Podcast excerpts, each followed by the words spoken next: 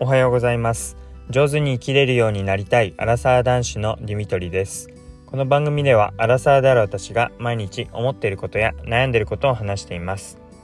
聞いていただいた方に共感していただけたりもやもやしたものが少しでも軽くなってもらえたらと思っています。おはようございます。月曜日の朝になります。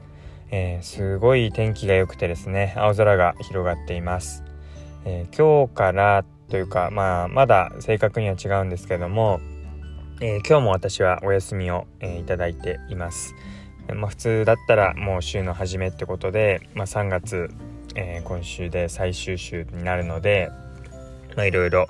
まとめていかないといけない引き継ぎもしなきゃいけないっていうところなんですが、えー、まあ、今日はえー、お休みをもらっていてまあ何て言うんですかね有給の消化っていう感じなんですか。はい。なので、えー、まあ、正式には4月から育休に入るんですけどももう早めに、えー、休みをもらっています。なので、え今日の配信は、え朝ゴミ捨てに出てきたタイミングで、え車の中で配信を撮っているっていうところです。普段は、えま通勤で出発する前に配信をしてそれからえ、通勤に行ってるんですけどもまあ今回はというかもうこれからはこのゴミ捨てのタイミングで外に出てくるのでそのタイミングでちょうど話すことになるかななんて思っています、え、配信は続けていきたいなって思ってるんですがなかなか、え、いいタイミングが、え、いつなのかなっていうふうに測りかねていたので、うんまあ、このタイミングで、ま、配信をして、まあ、ゴミ捨てをしてあとまあ調子が良くなってきたらまあランニングもこのタイミングにできたりとかしたらいいなって思ったりするんですがまあそれは赤ちゃん次第ですね。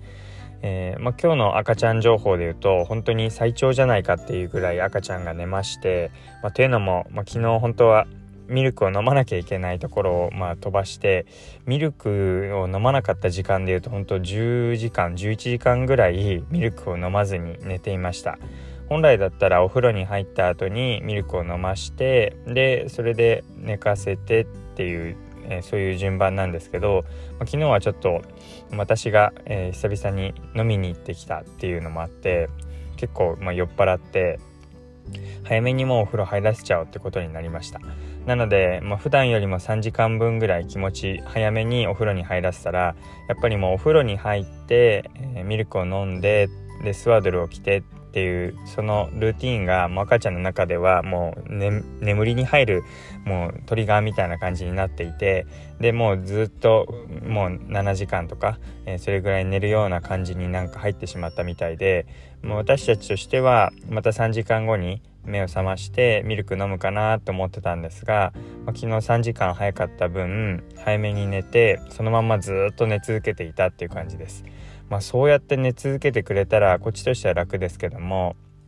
まあ、夜中に起きる可能性もありますし本当にこんな寝続けちゃって大丈夫なのかなっていう感じで、まあ、案の定、まあ、朝起きたタイミングはすごい空腹だったのかもう早くミルク飲ませてくれっていう感じでギャンギャン泣いていて、まあ、急いでミルクあげたんですが、まあ、それでも意外と飲まなくてもう今 180ml、えーミルク作っているところですけども、うん、まあ140ぐらいしか飲まなかったので、うん、まあ分かんないもんだなってお腹は減ってるけど意外と飲めないしって、えー、不思議な、はい、かと思ったら急にもう全部180飲み切ってまだ足りないみたいな時もあって不思議だなっていうところです。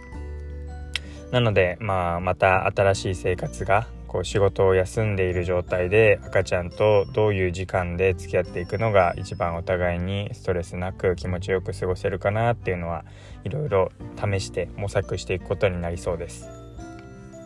で昨日は久々に飲み会の方に、まあ、行かせてもらって奥さんには本当に悪いなって思いながら、まあ普段土日は私が見なきゃいけない中心となって見るっていうそういう話の中ですけども、まあ、ちょっと先輩と、まあ、久々に、えー、飲みに行かなきゃいけないというか行ってもいいっていうことででいいよっていうふうに、まあ、送り出してもらって行ってきました。でまあ、やっぱり久々にこう話したりとか、えー、いろんな情報を聞けたりすると勉強になりますし、まあ、その先輩っていうのがやっぱり共働きでずっと、えー、赤ちゃんというかお子さんをもう3人子育てしてもう一番上のお子さんは大学生とかででもうすごいもう子育ての先輩でもあるのでいろいろ話を聞いてでまあ、どうやって保育所生活を送ってたんですかっていうのとかまあ食事とかですね、まあ、これから今目下問題になってるのが、まあ、今まではこうお昼は別で夕飯だけ一緒だったんですけど今後お昼も一緒だし夕飯も一緒ってなってくると、まあ、1日でまた3食分でそれを毎日作っていく誰が作るんだろうみたいな話で献立はどうしようっていうのが結構問題というか2人の間で悩みどころになっています。まあ、外食とかテイクアウトとかもいいんですけどそれを毎日365日続けていくともちろん出費もバカにならないしかといって買い物行って作ってってなるとそれはそれで結構大変だし、まあ、うまくレトルトとか簡単に作れるようなものも含めて入れながら、うん、分担して作っていけたらなというふうに思っています。まあ、昨日の話だと、うんまあ、そんなにえー、奥さんが、あの旦那さんの料理作るのを嫌がらないとか味になんか文句とかないんだったら、まあ、旦那さん側が作っちゃえばいいんじゃないのってことで、まあ、私が作ることを勧められました。まあ、確かにずっとなんか中心となって、えー、まあ